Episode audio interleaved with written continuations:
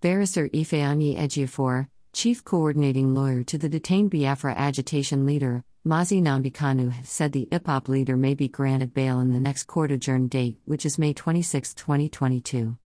Barrister Ifeanyi Ejiofor, in a message to update the public about today court activities held as secret trial, said the road to the bail application for the detained Biafra leader is not closed, adding, the court did not strike out bail option for the IPOB leader but the court insisted for fresh bail application to discuss what led to Nnamdi Kanu's jumping bail or leaving the country contrary to the conditions of the earlier bail application granted to him by the court.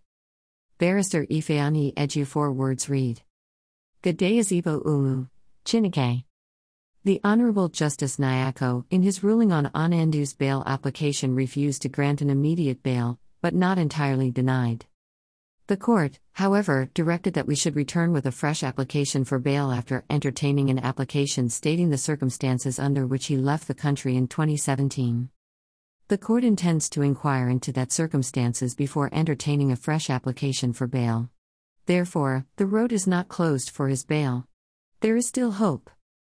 However, the application has just been taken and adjourned to the 26th day of May 2022 for ruling, and if the ruling goes in our favor next week, then Onyendu will go home with us.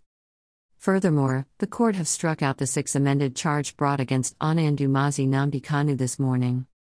We will continue to provide you with updates as events unfold, but for now, remain calm and prayerful. Umu. Chineke. Thank you all and remain blessed. Ezebo Umu. Chineke. Greater than Nnamdi Kanu, Justice Nyako strikes out FG's six amended charges, the road is not closed for his bail, Ejiofor. Greater than.